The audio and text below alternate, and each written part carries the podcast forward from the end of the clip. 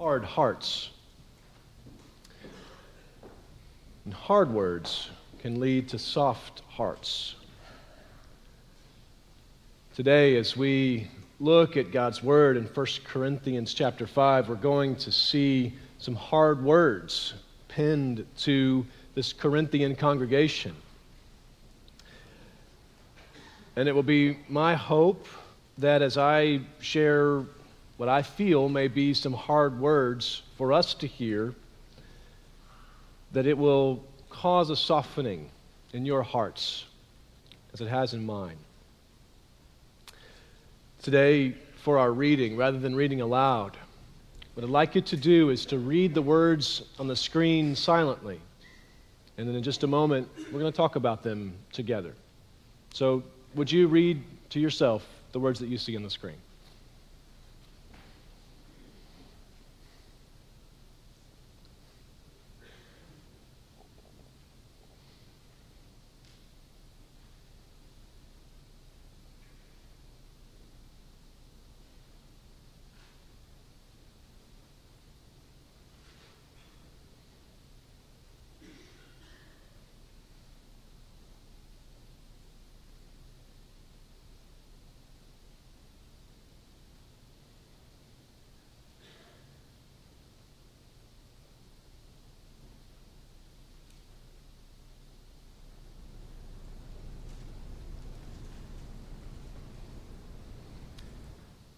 This is the word of the Lord. Paul's hard words to this Corinthian church centered around what is translated sexual immorality. It's the Greek word porneia, and it served as a, an umbrella term for all kinds of unlawful sexual activity. I think it would help us to remember the context within which Paul is speaking in that first century context, it was very common for older men to marry younger women. The mortality rates were very high uh, in birth. And so, uh, many times, uh, a woman would, would pass away, and a, and a husband would, uh, would take on a new wife, oftentimes much younger than him.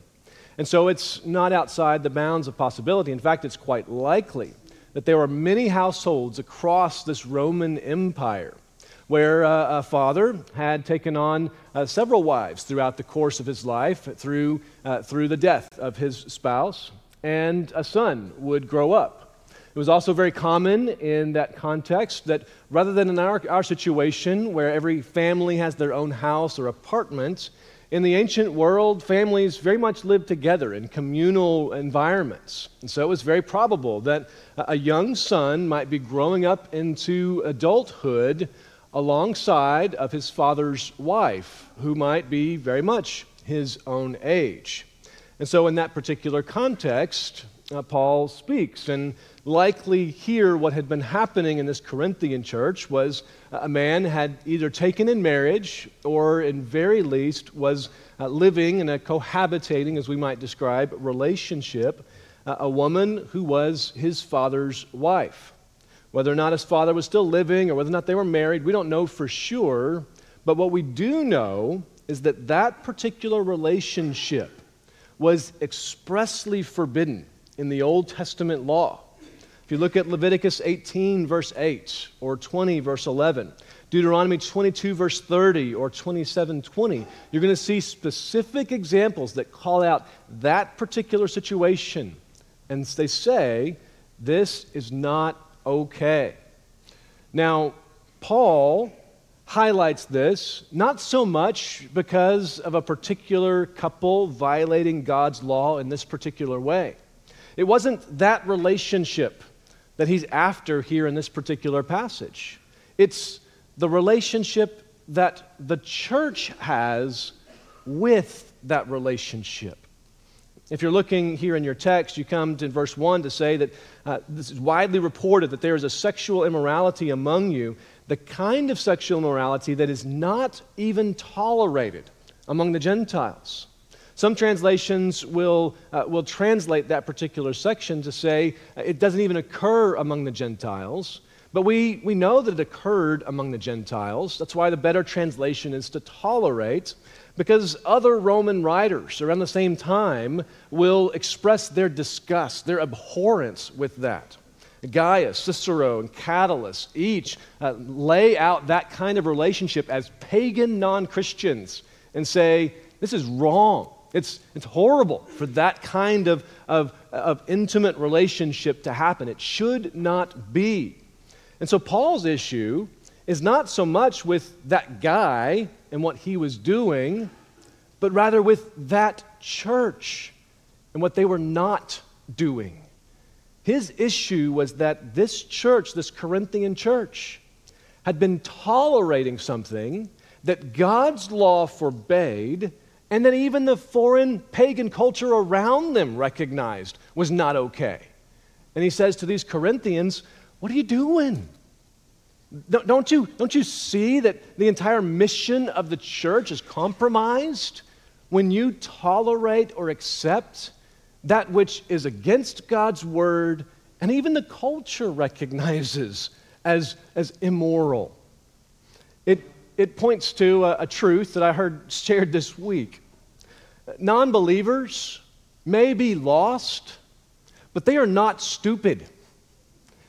And so, as Christians, as believers, as a church of God, we, we ought to examine ourselves. Rather than sort of responding in defense when we hear criticisms coming from a secular culture around us, we need to first examine ourselves, not defend ourselves and look honestly and say, is there a place in our church where we have tolerated that which is contrary to God's word?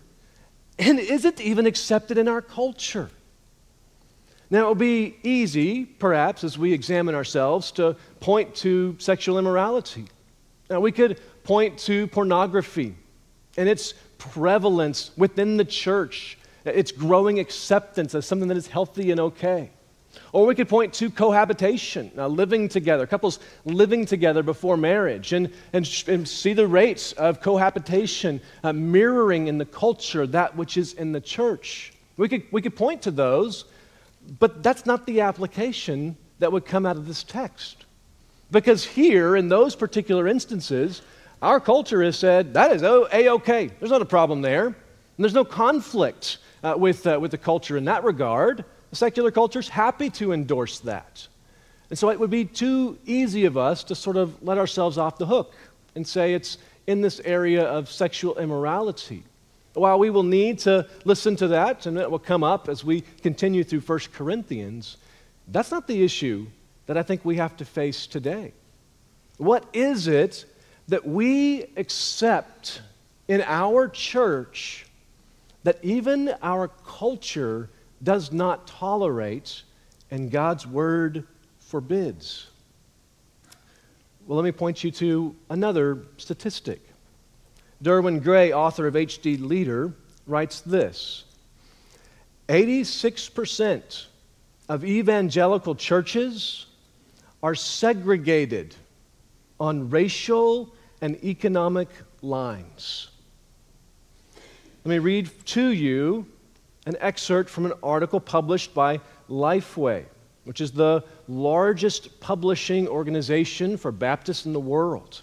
They did a survey examining attitudes about race within uh, churches just like ours who utilize their resources. And here's what they've said I quote Sunday morning remains one of the most segregated hours in American life with more than eight in ten congregations made up of one predominant racial group. And most worshipers like it that way. Two thirds of American churchgoers, 67%, say their church has done enough to become racially diverse. And less than half think their church should become more diverse. Churchgoers, researchers found, are lukewarm about diversity. More than half, 53%, disagree with the statement, my church needs to become more ethnically diverse. Four in 10 agree. Researchers also found churchgoers who oppose more diversity do so with gusto. A third, 33%, strongly disagree that their church needs to be more diverse. More than 4 in 10, 42%, felt strongly that their church was doing enough. And let me read one last line that perhaps underscores it most clearly. Evangelicals, 71%, are most likely to say their church is diverse enough, while whites, 37%, are least likely to say their church should become more diverse. African Americans, 51%, and Hispanic Americans, 47%, were more likely to say their church needs to be more diverse. Is there an issue in our church that we tolerate despite the fact that God's word forbids it and even our culture says it's not okay? Well, I can't escape the conclusion that there is. The New Testament was birthed out of a conflict between Jews and Gentiles, two different races trying to figure out how to be one family together under the lordship of Jesus. We have our Bible because of this issue. And the call in the first century to say it's not okay for there to be two different racial churches, there must be one. Our church has a complicated past with this subject. We rightly celebrate our history and the great legacy that we have here.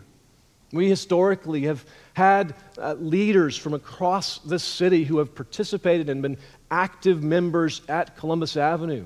There are seasons where every major businessman in town was associated with Columbus Avenue.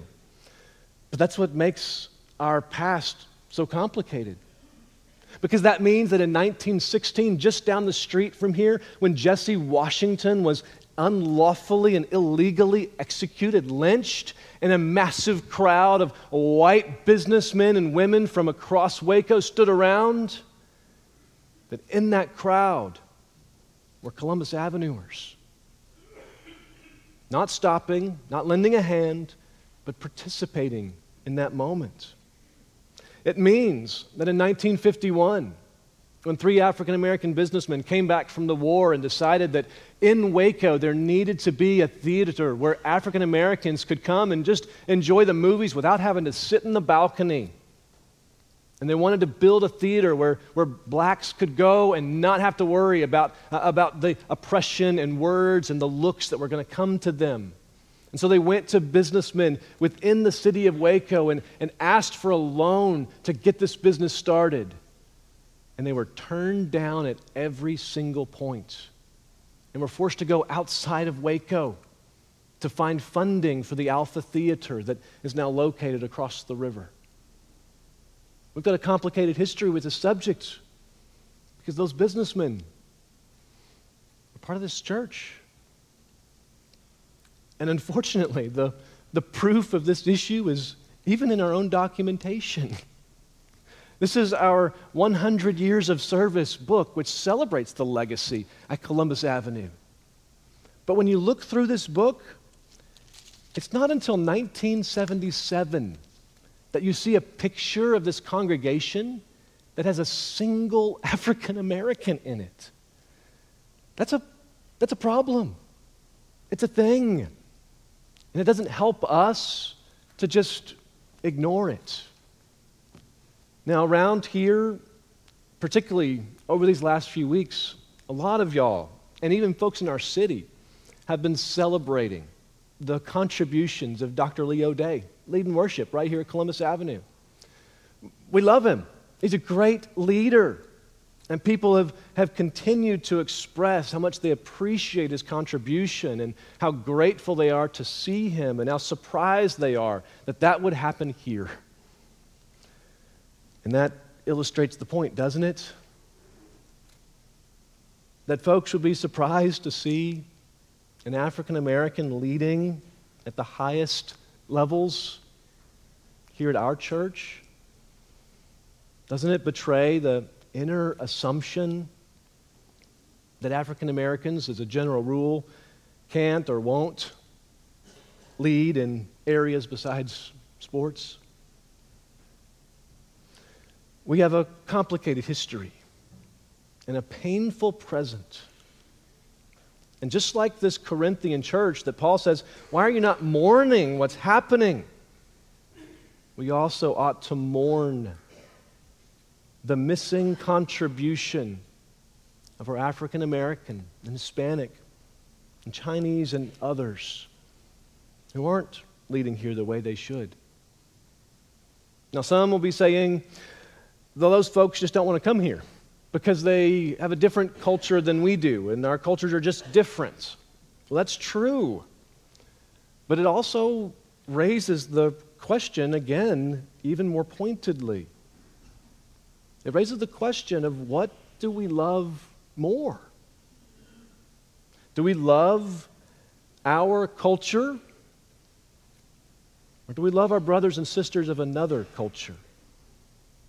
Jesus died to bring into one family men and women of all races. And shouldn't we be willing to die to our own preferences to bring men and women to Him even now? If, if the Jews were required to give up their cultural supremacy in order for the gospel to go to the Gentiles, that's us, by the way. Doesn't it make sense that white cultural supremacy may have to be sacrificed to reach the nations in the 21st century? Now, the Apostle Paul doesn't stop with calling out this toleration in this Corinthian church. He sees it as a surface issue, it's evidence of a deeper problem at work in the hearts of this church.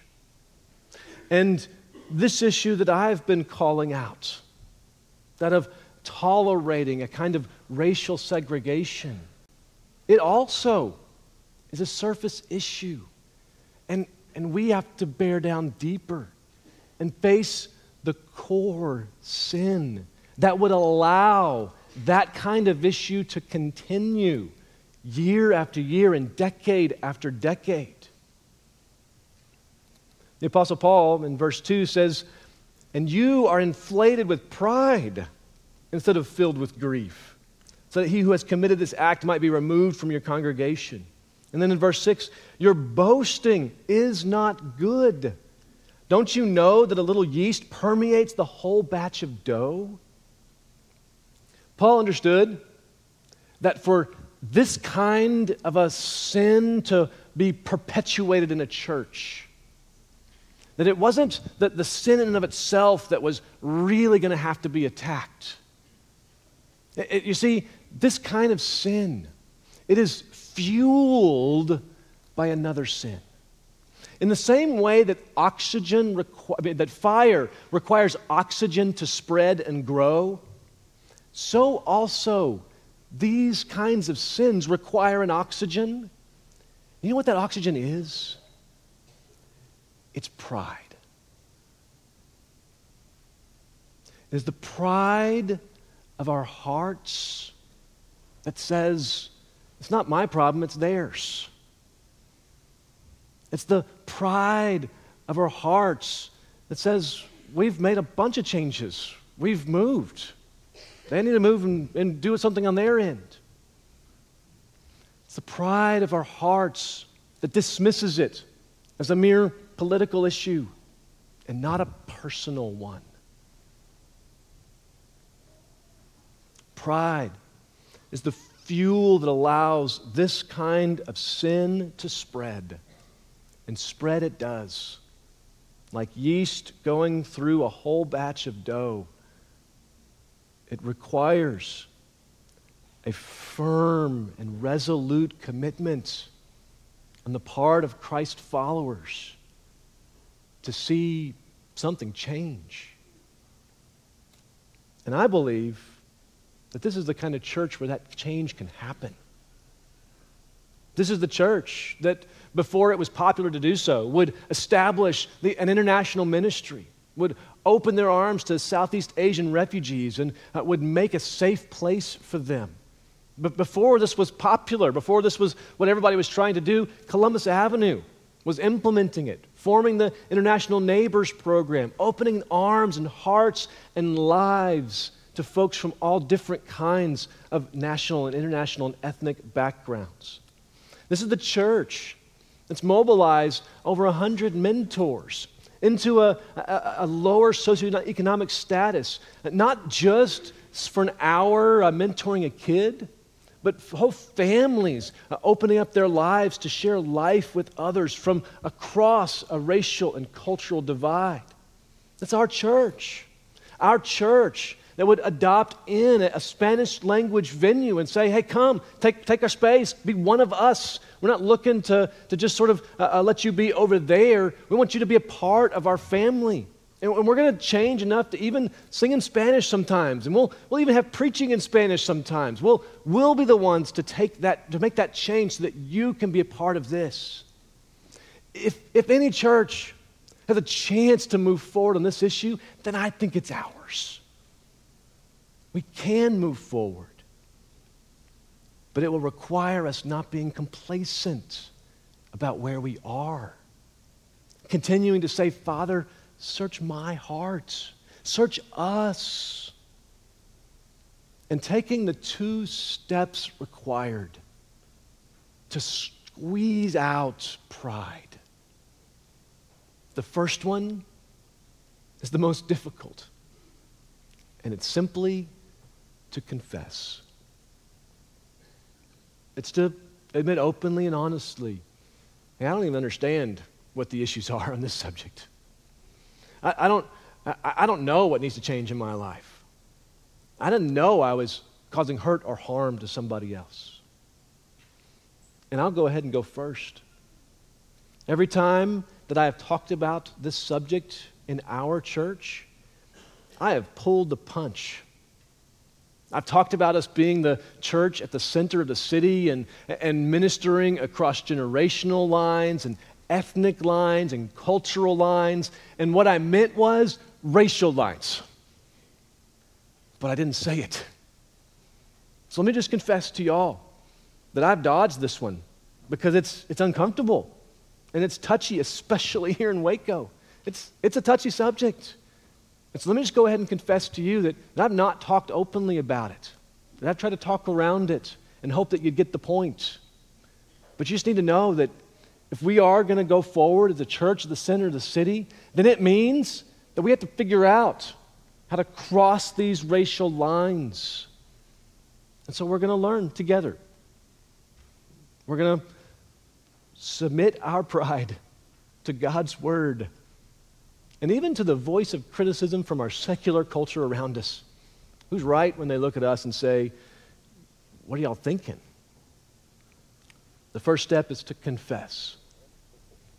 And the second step is to make adjustments, to adjust our lives. In God's grace, He's given me some opportunities to practice that around here over this last year. One of my best friends now is an African American pastor of a church not far from here. And we started about six months ago getting together for a Bible study, a few men from his church, a few men from our church. Not to talk about race, but to talk about Jesus. And to learn how to, how to live a life shaped by Jesus together. And it's been a powerful experience. It's helped me to see the world and to see God's word in ways that I never would have otherwise. I was invited to speak at Toliver Chapel, an African American church here in town. And let me tell you, that had to adjust my preferences to go and speak into that context. It's very different than ours but it was good and right.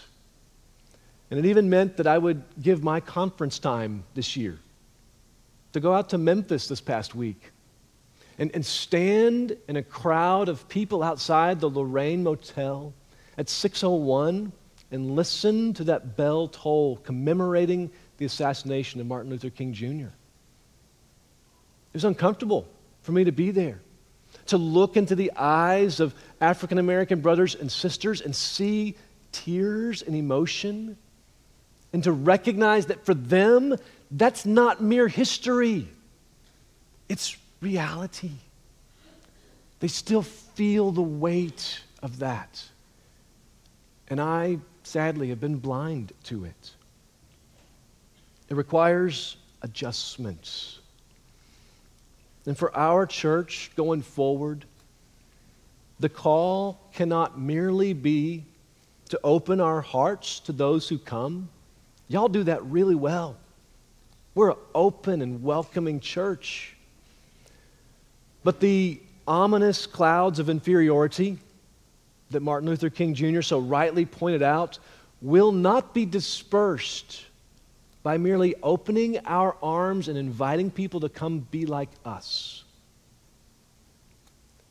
It will require that we get up and we go to them and we form a new friendship, a new relationship, that we adjust our posture from teacher to student, from leader to servant to lay down our preferences and conveniences and adjusting our lives to make room for people who are very different than us. This can happen here, in you, and in me. It can happen because in God's providence, He has called us to be his people, to hold up a gospel that unites us across all of the boundaries that this world creates. And if Jesus really is first, then we can set down all the other things that we want to hold to as first. Soft words lead to hard hearts. But hard words can lead to soft hearts. But that's a choice that you must make. What kind of heart do you have? Let's pray.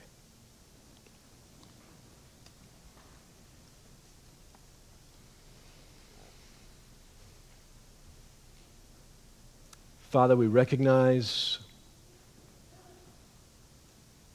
that it would be a lot easier on us if you just wouldn't tell us the truth about everything. But don't take it easy on us. Help us to see the truth in our own hearts, in our church. And as we do, would you give us the courage to lay down our pride?